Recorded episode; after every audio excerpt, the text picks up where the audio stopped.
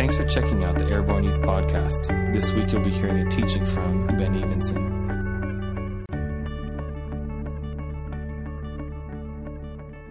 All right. I brought my whole Bible out here this week, so it's on. All right. It's not that I don't always bring the Bible. I just brought the like full on paper version, bought it in high school. Yes, ba- paper Bibles. And they're so precious. It's like, I tell you what, I love this Bible. I can flip to every passage. Like, I worked at a summer camp in college, and I had to speak for chapel every day, five days a week for like eight weeks straight. Like, and basically the same five messages every week. But so I had like the five verses that I like talked about, like, or the passages each day.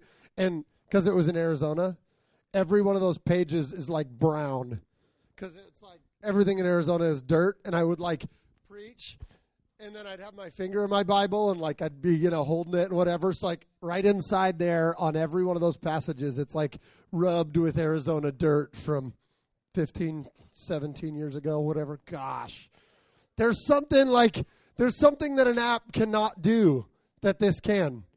I tell you what, like it is. I love the apps, the Bible apps, all the digital. I love it. I use it like every day. I search for stuff. I've got like 85 versions of the Bible in my pocket. But man, the highlights that I wrote as a junior in high school and the notes in my margins that I can go like, oh, you can't do that on a phone. You just don't have that. Like, anyway, are you with me on this?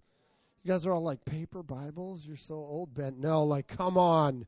Come on, get one. Get one now and keep it till you're old like me. I'm serious. It's cool.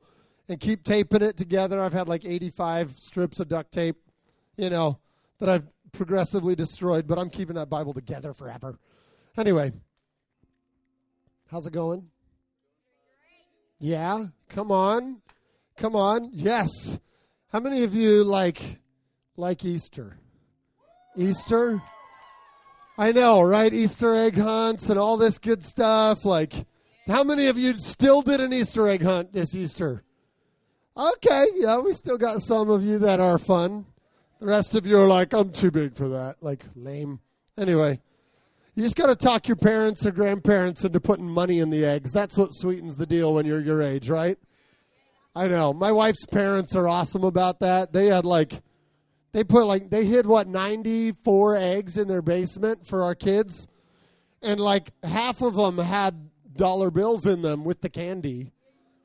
So our kids came home with like a bunch of ones. You know it's not like ridiculous but it was awesome. I was like hey this is great. So we don't even have to give allowance this week. Anyway all right. Yes anyway i just i think it's cool guys. The easter reality is so phenomenal. And I know it's like, oh, yeah, it's about Jesus and he rose from the dead. Hooray. And I think, like, it is. It's like, a, what in the heck? This is like, he rose from the dead. And none of you are impressed. And everybody's like, yeah, Ben, I know. No, you'd like, when you know, it's like different. Holy cow, I guarantee like Tiffany Aiken and everyone who knows her th- sees that different because they were there when Tiff died like four times in one day, twice, two times. She was like, well, it was very tragic. Anyway, she died. Flatline, ambulance, the whole deal done. Brian Leach, she pulled over his face, dead, declared dead at the scene of the accident. He's a pastor here 35, 40 years later. Like, come on, right? Like, this is nuts, but like, what Jesus did and how this whole thing came down was such an incredible transformation in all of the ways that everyone had ever done anything before. And I continue to get in these discussions as I talk to Christians, okay?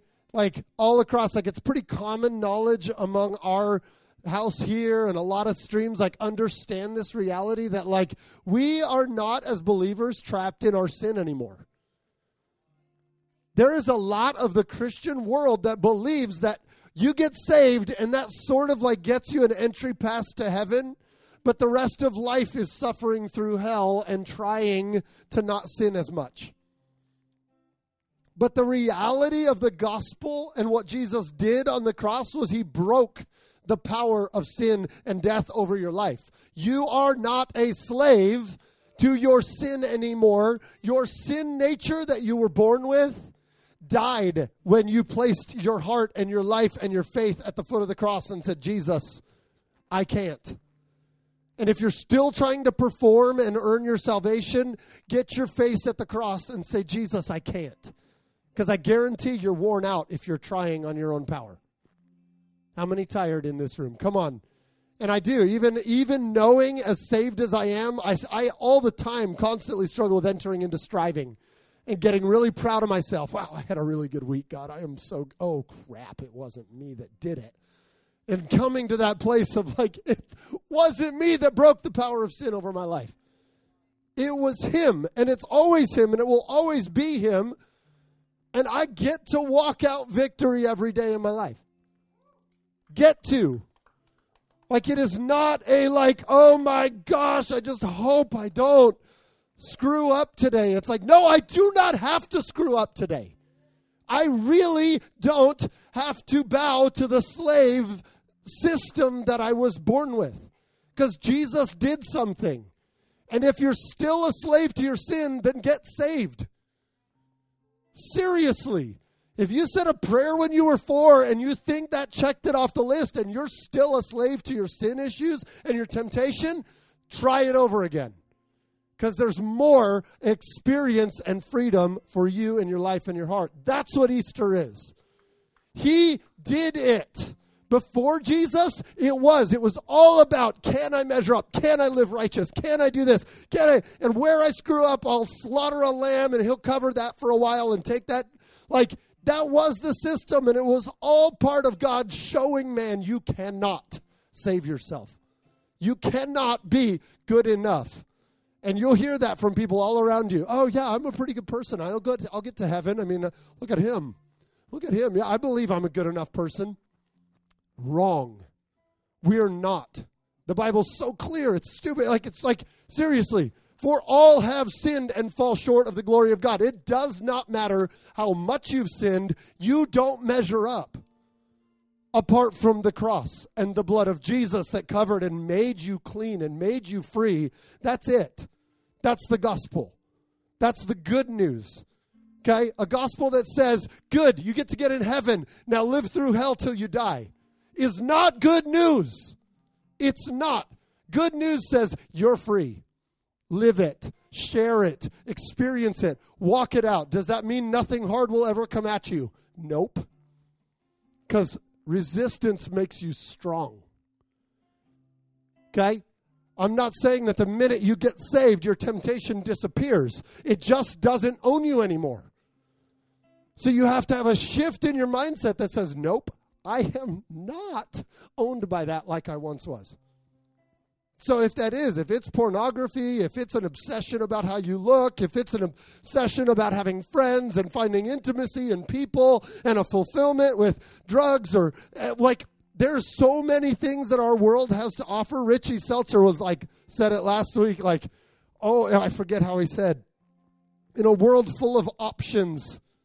I forget exactly what he said. It was really good and powerful. What about a generation that will choose God in the midst of options or something to that effect? What power is that reality? You have so many options to try to satisfy your lives. In some ways, it breaks my heart because you go to third world countries where there are not options, all they've got is, will I get a meal today? Choosing God is a pretty basic decision for most of them. Like, well, starve to death? Jesus. Like, America is like, well, gosh, which restaurant do I gorge myself at today? And which app do I open? And how many social media accounts do I need? Like, this is like oh, yeah, I guess giving my life to God becomes like a real decision for your generation. But what does that actually do? It puts credit, it puts clout, it puts power behind your yes. Your yes is so ridiculously powerful when you can say to God, I, everything else, it's over. I want God because nothing else has satisfied. And if you're trying everything else, you know it's not. Yet you continue to try. You're like, oh, this will work this will surely work. And you lay in bed at night going, this sucks. And I am empty and I've had and and, and, and, and girlfriends, and I've had this and this and this, and I've tried that drug, that drug, that drug. And if you haven't seen the end of that road yet, look around your culture. Okay? Overdosing, drug addiction, rehab is like a growing industry in America. That's a problem. Rehab is a growing industry in our world. Yet every day, more and more people seek drugs and alcohol to satisfy that hole in their heart. I can tell you where it will lead you. I, w- I like right now, because there's a growing industry of rehab centers for simply that to get people unstuck from something they thought would be it. It's crazy, guys. And I love the story when Jesus comes and meets his disciples because, like, how many of you have ever had like a God encounter and it's like, oh man, this is amazing? Anybody? Come on. Oh, good, good. How many of you, somewhere in a time period after that, had just a season of like fear and worry and concern? Anybody? Yes. Oh, wow, that does happen. Guess what? It's not new for you. You're not the first one to feel that way. I love looking at the life of the disciples because they were kind of idiots with the greatest opportunity in human history. Because these are like 12 guys that we know of for sure, 11 of them that made it past the whole, you know, night of the crucifixion. And there was always there was all these other disciples. It always talked about Jesus' other disciples. There were always people following him. Okay, five thousand people just gather on a hillside to hear Jesus talk. They're all going like, "Who's this Jesus?" That's a disciple. We know of the the eleven who were Jesus' closest, but these guys experienced three years of watching miracles. Put yourself in their shoes and go like, "Yeah, that five thousand people we fed, that was cool." And oh yeah, the guy that was like hadn't walked for 40 years, that was cool. And the leprosy that was healed and the eyes that were open and all this kind of stuff. Jesus goes to the cross after he tells them, I think like six or seven times at least, not counting all the prophecies of the Old Testament that said that he would be crucified and killed. Okay. But five or six times in the New Testament, Jesus, while he was alive with his disciples, says, And I will be raised up on a cross, dead, you know, I will rebuild this temple in three days. He gives them all this like kind of mystical Josh McGreedy talk, you know, that's like when you see it at the end, you're like, oh, that totally makes sense now, right? You're like, but seriously, it's this like prophetic, clear but not kind of stuff, and they were so aware, and Jesus gets crucified. And what do the disciples do? Yeah.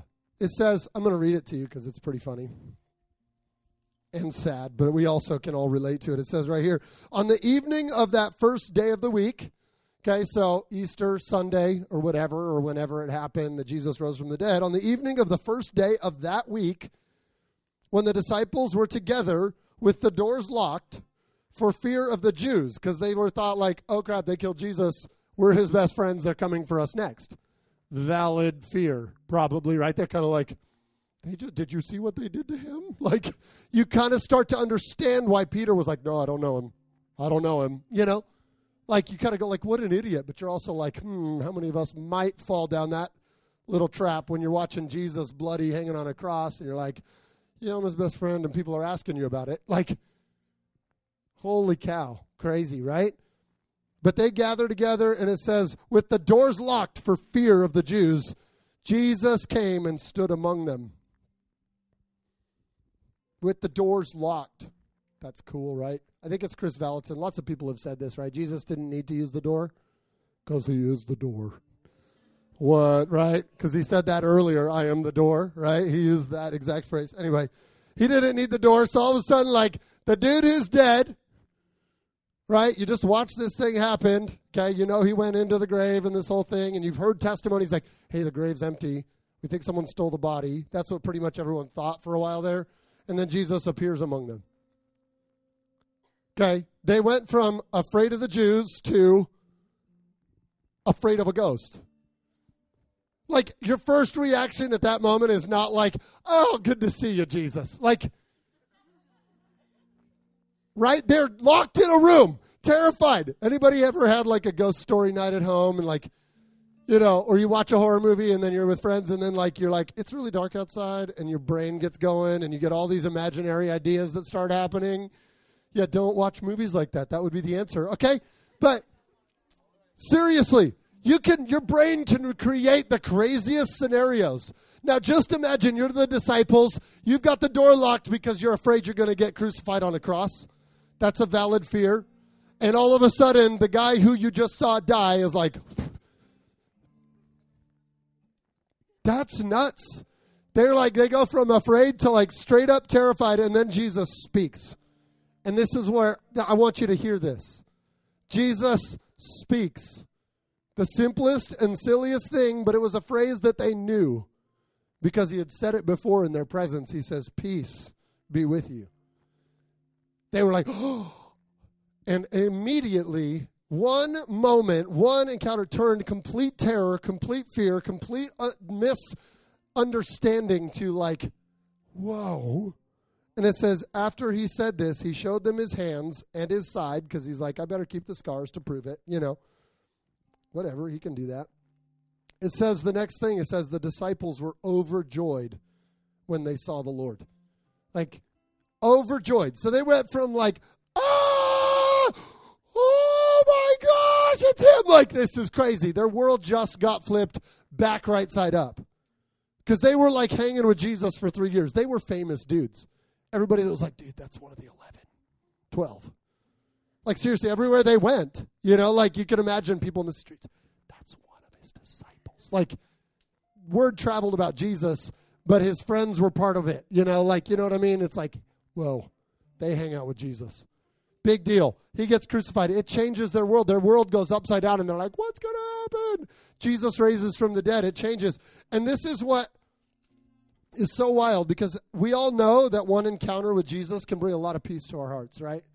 You come on an encounter night, and the first hour is kind of like, yeah, we're here to worship. Is this really going to be three hours? But like an hour in, it kind of starts to. Am I right? Like, it is. It's like it takes a little bit of time sometimes to get to that place, and suddenly there's like this breakthrough that occurs, and you start to go, God, there's peace, there's joy, all the pressures of your week and your day. Like, we provide encounter nights and Wednesday nights as a taste moment for your life, not your full diet. It's like a little vitamin reality that, listen to me, if it takes an hour in this room with a band and all your friends for that weight of life to lift off of you, what could happen if you spent an hour, two hours, three hours throughout your week just going, God, just me and you, just me and you? It's like we go like, oh, the next encounter night, I can't wait till I can experience this again. It's kind of like, why do you wait?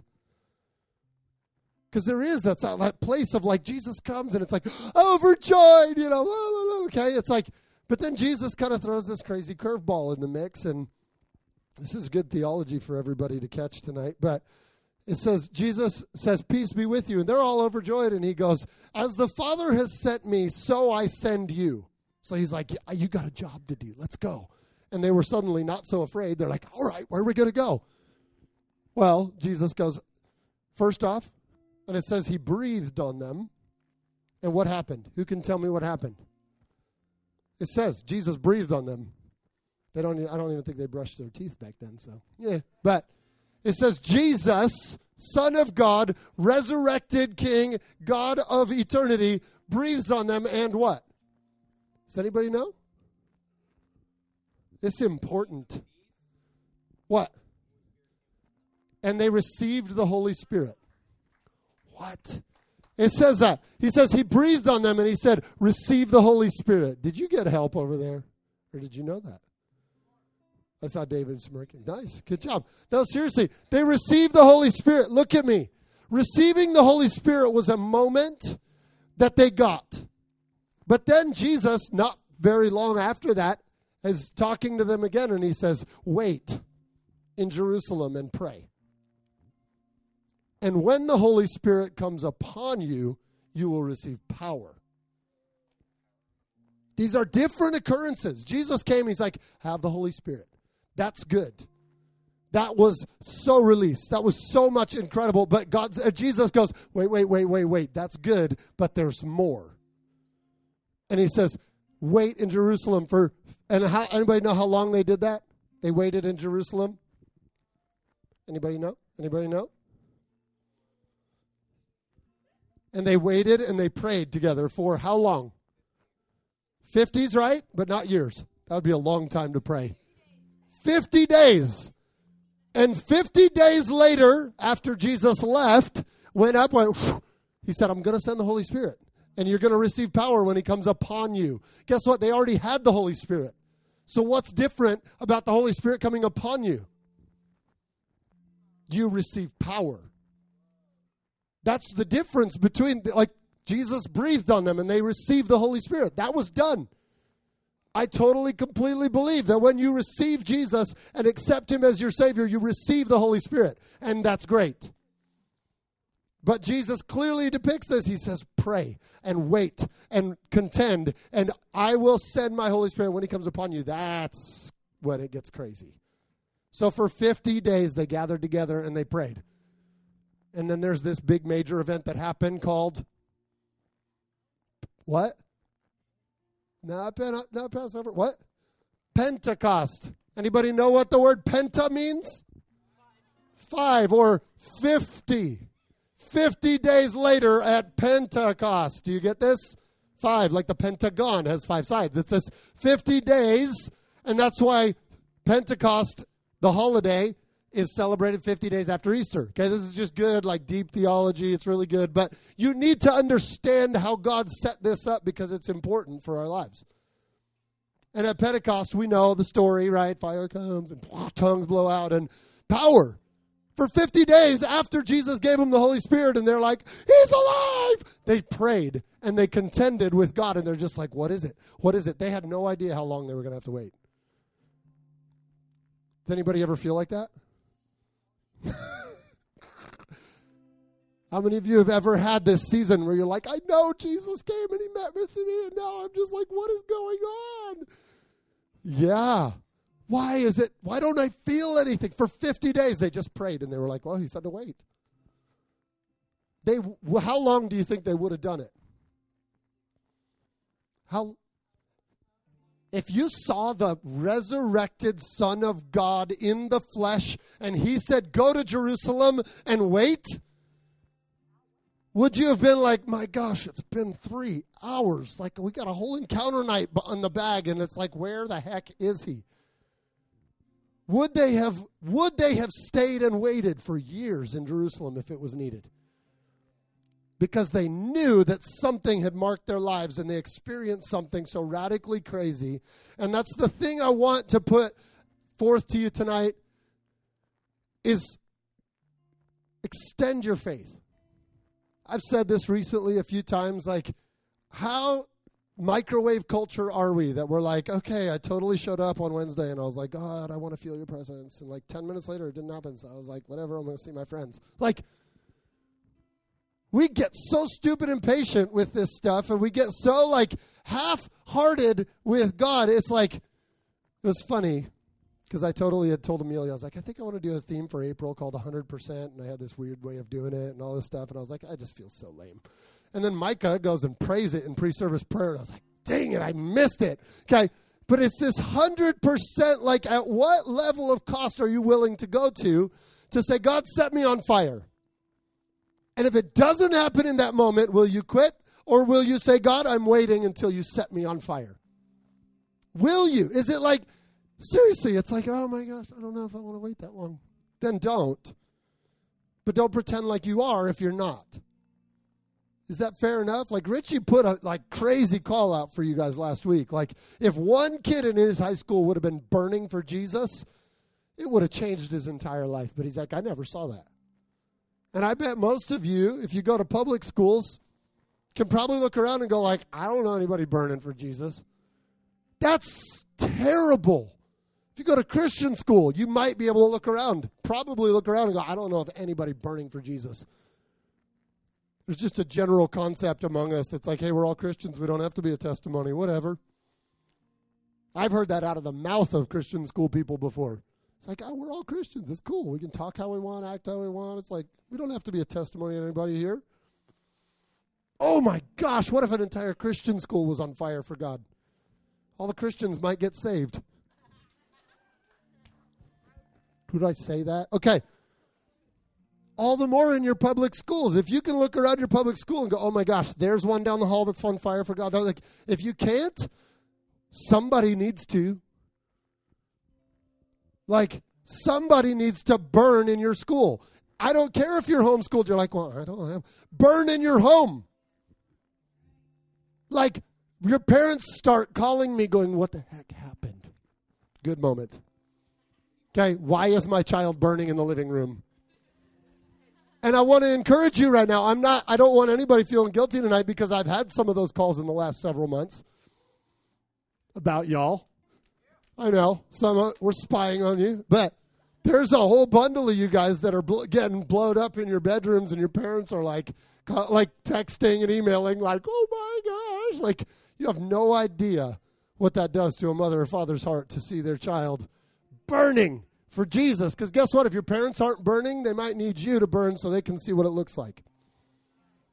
They might love Jesus, but just don't know what burning looks like. Why do we go like, well, I'm just homeschooled. I don't even have a mission field. I bet you go to a grocery store at least once in a while. I hope you get out sometime. For crying out loud. I bet you got somebody in the neighborhood. So don't ever go like, oh, well, I don't go to school, so I don't need to burn. Stop it. You can burn for yourself. You can burn for your family. You can burn for your friends. I don't care. Practice burning before your dog. You can practice. I'm so serious. If you're like, I wouldn't even know what to say if somebody asked me about Jesus. Practice preaching to your dog or your cat. Um, good luck with that. But I'm just kidding. All right, I have to drop that in. Do you understand that this is not like if you come and we say in airborne, we're like, pray out loud for someone. You're like, I don't know what to pray. Start praying it loud on your own. Practice praying out loud and put words into action. When, G- when God created the universe, do you know what He did? He didn't go like this and go like, I don't know what to say. Let there be light. He spoke it. And it just, boom, it was. Okay? He did all of that. He spoke it all into existence. And then guess what he goes? He goes, I'm going to make Adam different. He didn't speak Adam. He didn't say, ah, let there be Adam. He got down on the ground and he said, You know what I'm going to do? I'm going to give him what I got. And he breathed into Adam's lungs. Jesus breathed on his disciples. Come on, the breath of life, and man became a living soul. You have creative power in your speaking, in your praying. So if your entire prayer life is like, it's not wrong to pray quietly. But what if there's creative power in saying it out loud? If you drive a car, your trip from home to school can be praying. Out loud, the people next to you think you're crazy and they might get saved. Are you going to limit? I know, but hold your phone up and act like you're talking to someone. Just hold up your phone, unless it's a cop next to you, then, you know, okay? Seriously, pray out loud. Declare what's true. Like, burn, burn, burn, burn. You have creative power in who you are, and the Holy Spirit wants to fill you up. Okay? It's even crazy. Even Jesus had to get filled with the Holy Spirit. Do you know that? It says so. Right? He got baptized in the water. He was the Holy Spirit. He was God. He's like the whole package deal. But as a man, he went into the water and the Holy Spirit came and and then the next verse says, And Jesus, full of the Holy Spirit, was led by the Spirit into the wilderness to pray and fast for 40 days. So Jesus got like 40 days of preparation. And you see it all the way through Jesus' ministry. What did he go do? Every time a miracle happened, you look back a couple verses and it's like Jesus went away to pray. What in the world, right? And before he went to the cross, he went and prayed. And he's like, Disciples, come pray with me. They all fell asleep. I'm super guilty of that one. I can fall asleep while praying a lot. It's harder if you pray out loud, though. It's really hard to fall asleep praying out loud. Try it. If you find yourself having devotions and you're just like, pray out loud. Okay? Come on Sunday to prayer time in the Tigris Euphrates and practice praying out loud. If you're on the mission team, I'm sorry if you hate praying out loud. Start practicing before Sunday because it's on. You can still bail out if you're if you're too afraid to pray out loud, whatever. You don't have to go. Like, but come on, we're gonna like pray together. And we want to actually agree with what we're praying. And I can't agree with you if you stand there in the corner. I have no idea what you're praying for. So how do I say, Yes, God, I'm with you? I concur, I agree. Pray out loud.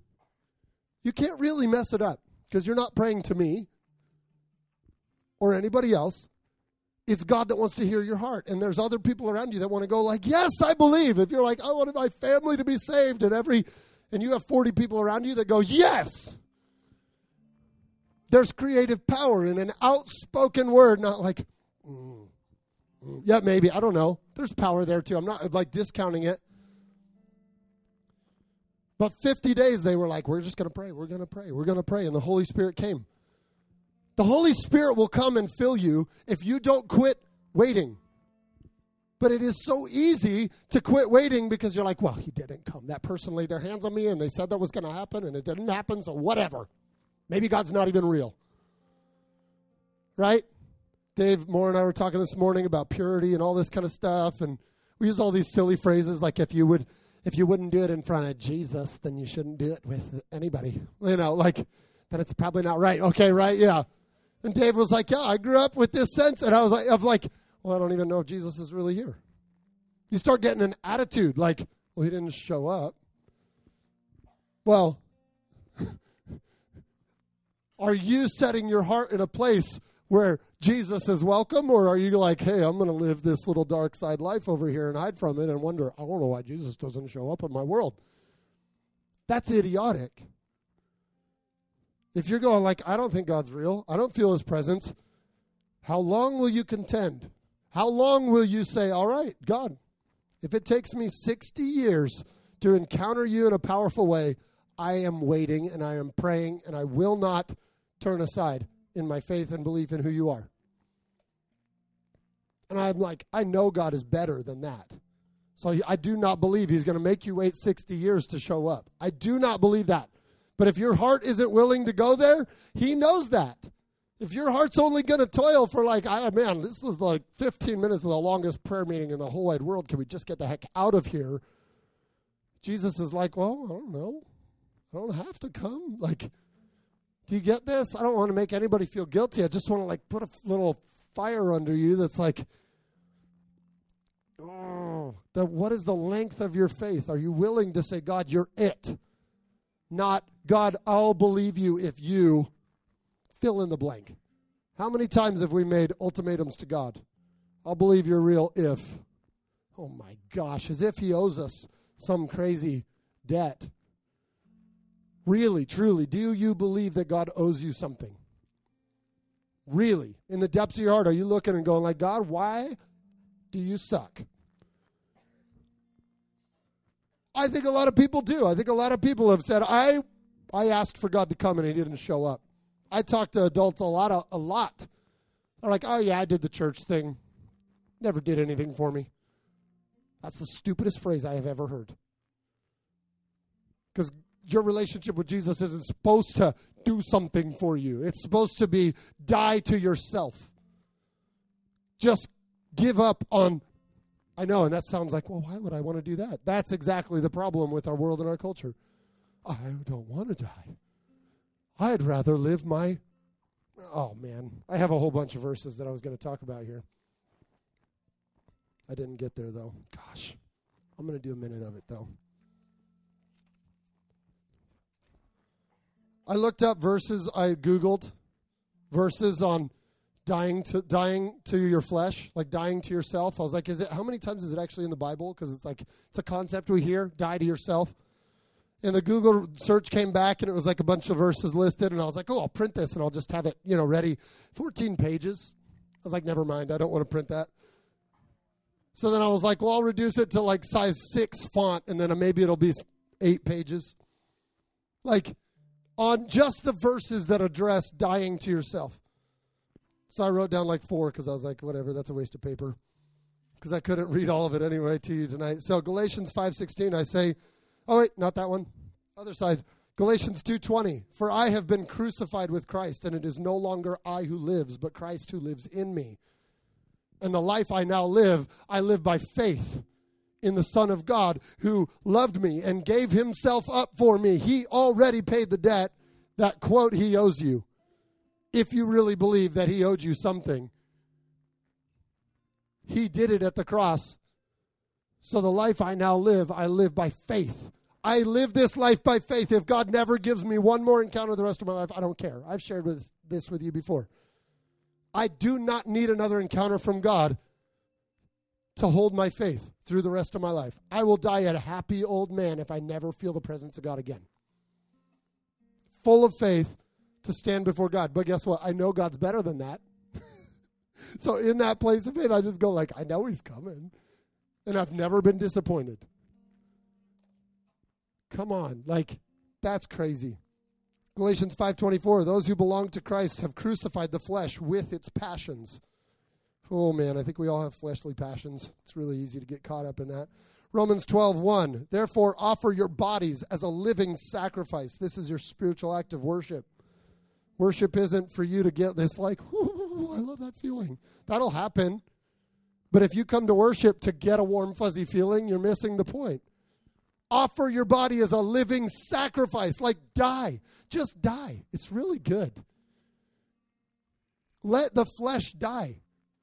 Oh, it's so powerful. Colossians 3 3 For you have died, and your life is hidden with Christ in God. And then it goes from there. It says, I say, walk in the Spirit, and you will not gratify the desires of the flesh. I said this to Dave when we were talking about purity and stuff. It's like if you deal with temptation, there is one place that's really hard to fall to temptation is in the middle of an encounter with God. Because when you get filled with the Holy Spirit, and if you've had that experience, you know what that feels like. You're like, you are not thinking about the porn site you visited last night. You're just like, what is this incredible? Like, it's like walk in, you walk in the Spirit, and you will not satisfy the desires of the flesh. If you walk in the flesh, you're going to desire the flesh. It's just how it works. But you stand and go like the Spirit is on me and He's in me. What power there is. Says, For if you live according to the flesh, you will die. Well, that's a bummer. But if you live by the Spirit, you put to death the deeds of the body, you will live. Like you actually like go like, nope, dead. No, dead. Any deed of the body. And it's like all of it. It's everything. It's like your desire for money, your desire for food, your desire for clothes, your desire for a car, your desire for a girlfriend or a boyfriend. Put it all to death and let God give it all back. Exactly full of life, totally. God is not the type of God to leave you destitute. It's like there's a whole bunch of verses about that. He takes care of the sparrows, he takes care of the flowers of the fields. And it says, Seek first his kingdom and his righteousness and what all these things will be added unto you the whole all these things that was right before that was food clothing finances provision all that you need god will add to you if you give up fighting for those things and say god whatever i don't need any of it kill it just kill that stuff and go man if you get whiny about things and like oh my gosh my mom didn't have the right kind of cereal in the cabinet. It was the worst morning ever. Oh, I know. You guys are, oh, that's deep, right? It's like, ah, what in the world? We don't have any juice boxes left. Like, mom, what a stupid, stupid thing. Like, you hear it now, you're like, oh my gosh, but we've all been guilty of that crap, right? Look at me. I know. Mom, Ran a Hershey syrup. I'm going to die here. Like, how dare you? No, I'm so serious. Look at me. Look at me. How many of you get frustrated and upset by things? Okay? Oh, good. We all do. I want you to examine your heart if you can be mature enough. Some of you maybe can, I don't know. Whatever. If you can be mature enough when you get frustrated and upset, say, Does this bother God? And if you cannot say, oh man, that really bugs him, and seriously, not in a joking fashion, like, no, God really loves Hershey's syrup, man. Like, come on. Does this really bother your Father in heaven? Get over it if it doesn't. I'm so serious. Go like, God, I'm putting that to death because Hershey syrup will not bring me into eternal life. It will not bring great joy to my life. In fact, it's going to add calories and extra around the middle. Like, let's be honest. Seriously, this is like so practical to your everyday life when you get just so angry and so mad. Go like, does this bother my Father God in heaven, who put His Son on the cross to set me free from this crap? It's like, oh my gosh, I need that label on my clothing. Oh my gosh, mom, I cannot wear that. Are you kidding me? We'll have a real fun in Guatemala seeing what it looks like to not have the label I'm like, and I don't mean that to be like you're all to see. I just really think you're all to see. It's not about that, but guess what? The minute you get out of your perfect American bubble where it's like the deepest poverty in America is like eight times more wealthy than the normal in most of the world. The deepest poverty in America gets health care. Katie lived for five years in Haiti. Not the case everywhere in the world, am I right? We're about to, I mean, those that are going to Guatemala, we are going to people that live at the garbage dump. Hundreds and hundreds and hundreds of people that live in these little shack things. And most of their clothing, food, and their house was pulled out of the garbage dump of the wealthy parts of their country.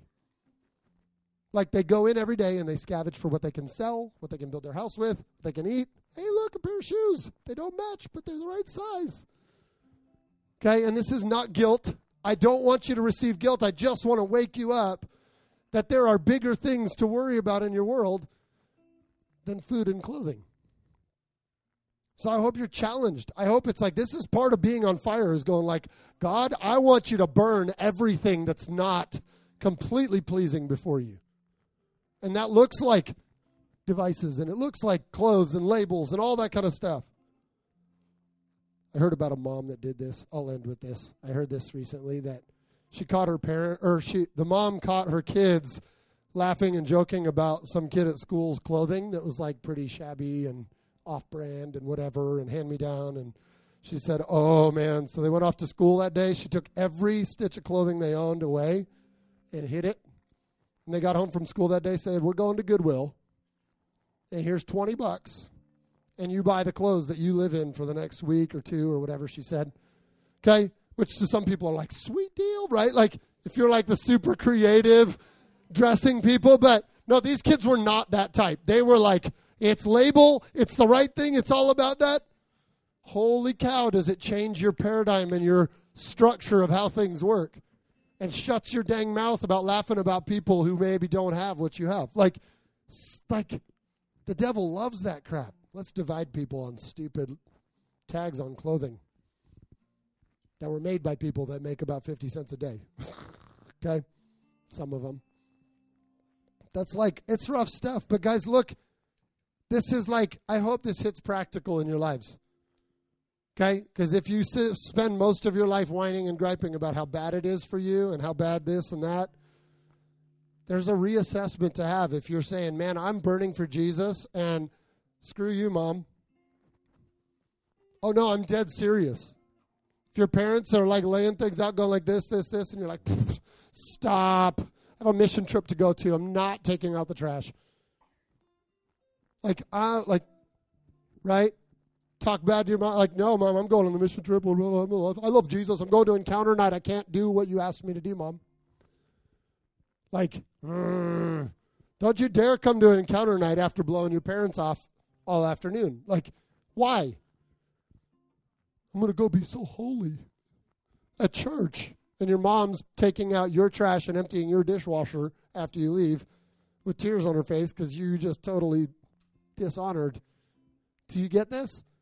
It is a bigger part of your life to be burning for Jesus, and it's stupid to fake it and be like, oh, yeah, I go to church, it's the best. And I love that you all, like, I hear from parents, like, my kid, I love that my kids love coming to church. And that blesses my heart like crazy. But if you're coming to church because you just want to meet up with so and so that you have a crush on, like, knock it off. Knock it off. That's crazy to me. Because we want to honor the presence of God in this house. We seriously believe in this. And we pray for hours a week in this house and have for 30 years for the presence of God to be preeminent in this place and nothing else to rise above it. We want you to come and meet your friends. That's awesome. I'm not kicking that whatsoever. But if you're like, man, I cannot wait till this Jesus part gets over so I can hang out with my girlfriend, come on. Not cool, right? Thank you. Very good. Come on. This, like, there's so much more to this relationship with God than filling your little church card thing and then go to school going like whatever it's cool like you aren't going to change your culture like that. You're going to make more people look at the church and go hypocrites. I see what they act like on wednesday and sunday and they come back oh we have an encounter night. But it's never visible at school. Like really truly i think jesus would probably if he stood here today be like if you're in you're in. If you're not you're not. He said, Anyone who's not willing to take up their cross and follow me daily is not worthy of me. He did say stuff like that. How about it? Take up your cross daily. What is a cross for? What is a cross for? To kill things. It's a death sentence. Jesus said, No, take up your cross every day and kill the flesh. Every day. And if you're not willing to, you're not worthy of me. And Jesus was unapologetic. He'd challenge people all the time. Come on, let's go. And they'd be like, ah, I don't know about that. I'm not really in. He'd be like, fine, go. Jesus wasn't like, okay, I'm sorry. How about halfway? We'll be cool. We'll make a deal. Jesus was like, no, it's in or it's out, and that's how it works. There isn't a in between, like, I'm 50 50. Yeah. I'm married for 15 years, and I cannot live every day and say, honey, I wore a tux. We walked down the aisles. Get over it. But we treat God like that all the time. I said a prayer. I'm going to heaven. Stop bothering me, God. Right? You cannot just go get married and then not have a marriage. God doesn't want you to be this like, boop, we had a great ceremony. Like, that's so dumb. And none of you want to be married like that. Don't marry God like that. Oh, I'm just droning on now forever.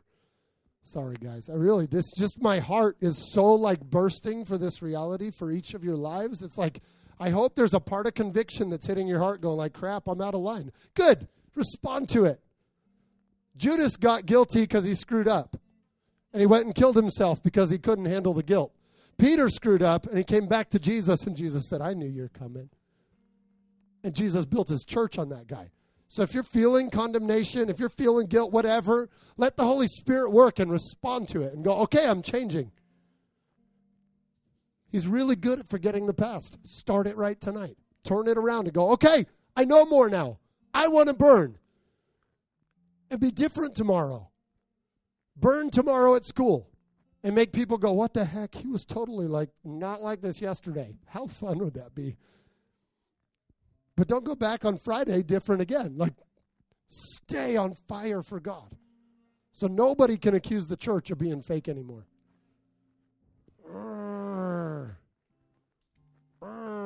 Come on, stand up. We got to be done with this. I know your butts. We put the rugs back. At least that's and softer. Anyway, come on, put your hands up. Come on, be lightning rods. Lightning is really good at starting fires. I've watched it happen. It's amazing. It's like real quick, boom. I'm calling you out tonight. I am. Seriously, and with no like shame to put upon you, but I hope there's conviction of the Holy Spirit saying, wow, this is out of line. Jesus isn't worried about that. He's saying, okay, put it on your cross and carry it. Let it die and show the world that the flesh is dying in your life every single day. It's okay to have issues. Put it on the cross and let the world see your scars. Put it on the cross and watch like show them that died. I used to be addicted to pornography. Guess what, guys? And you knew I was because we did it. We watched it together, which is weird. Okay? Come on. Whatever it might be, your little addiction, your little thing, your little temptation, put it on the cross and tell people, look, it's dying and I'm done with it.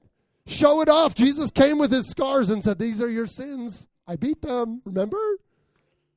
He could have healed the scars, but he's like, Nope, nope, nope. This is the testimony of power over sin right here. The marks of what has been done, but it's free now. So come on, God, I thank you for the flesh being placed on our cross, God. That we would emulate the things that you set in motion, God. That we would see what you did for us on the cross and every day walk it forward in great faith. And God, we know you send your spirit to fill us. We know you send it. So, God, we don't give up. We don't wait. We pray more and we stand and we contend for our generation. And your Holy Spirit comes and empowers us to do things we cannot do in our flesh, God. So I thank you for this generation and I thank you for the burning and the fire that they're bringing to their school, God. Everybody likes to watch a fire. God, let this generation be so seen by their culture we thank you for what you're doing in hearts tonight, God. And Holy Spirit, we pray you'd minister as everybody goes home tonight, even laying in their beds, that you'd speak to them. Set them free, God. We thank you for what you're doing. In Jesus' awesome name we pray. Amen. Come on, grab prayer tonight, guys. Seriously, grab prayer tonight. If something's going on in your heart, go like find a friend, find a leader, and say, Pray for me right now. Agree and do it out loud. It's really good. Pray for one another and encourage each other. We got snack over there. Love you guys. See you Sunday. This podcast was recorded live at a Wednesday night youth meeting. To find out more, check us out on Facebook and Instagram by searching Airborne Youth.